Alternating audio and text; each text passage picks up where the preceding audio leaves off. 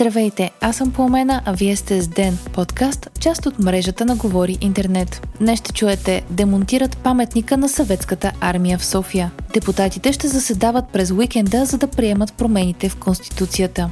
Туск се завръща начало на Полша. Вторник, декември, 12 ден. Тази сутрин паметникът на съветската армия в София осъмна с кран надвесен над него. Областната управителка на столицата Вяра Тодева и кметът на район Средец Трайчо Трайков обявиха, че е започнал демонтажа на монумента. Тодева обясни, че сега ще бъдат демонтирани най-високите фигури. Те ще бъдат преместени на място за съхранение и реставрирани. След това най-вероятно ще бъдат изложени в Музея на социалистическото изкуство в София. Припомняме, че миналата седмица в експертно становище Софийската областна администрация заяви, че паметникът трябва да бъде демонтиран спешно, а фигурите по него да бъдат реставрирани. Според областната управа, лошото състояние на монумента може да доведе до сериозни инциденти. Той не е реставриран от 70 години и има пукнатини в фигурите. Преди дни Трайчо Трайков каза, че до месец паметникът трябва да бъде демонтиран. Днес в района се събраха защитници на монумента, предимно представители на Възраждане, БСП и Левицата. Те блокираха кръстовището на Орлов мост. Стигна се до сблъсък, при който е пострадал депутатът от БСП Георги Свиленски. Народният представител се е опитал да премине загражденията около монумента, което е предизвикало съприкосновение с служител на областната управа. Очаквано началото на демонтажа на паметника предизвика реакции от политическите сили. По темата в защита на Моча се изказаха Майя Манолова, Корнелия Нинова и Бойко Борисов.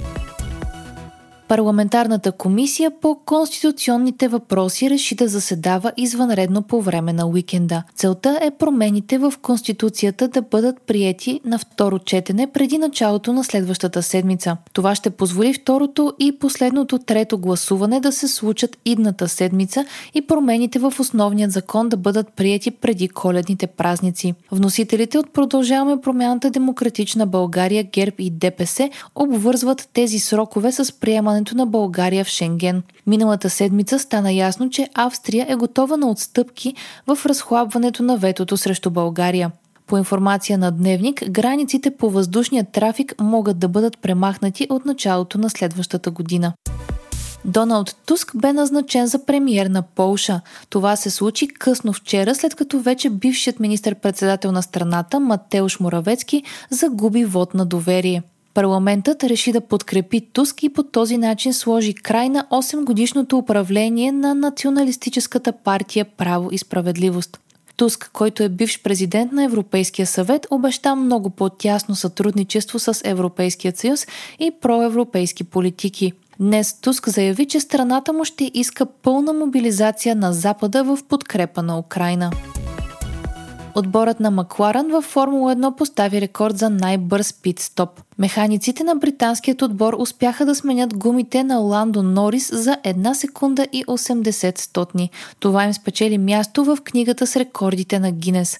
Историческата смяна се е случила през октомври месец по време на Гран При на Катар. До сега рекордът се държеше от отбора на Red Bull, а Макларан го подобри само с една стотна от секундата. Вие слушахте подкаста Ден, част от мрежата на Говори Интернет. Епизода подготвих аз по на Кромова Петкова, а аудиомонтажа направи Антон Велев. Не изпускайте епизод на Ден, абонирайте се в Spotify, Apple iTunes или някое от другите подкаст приложения, които използвате.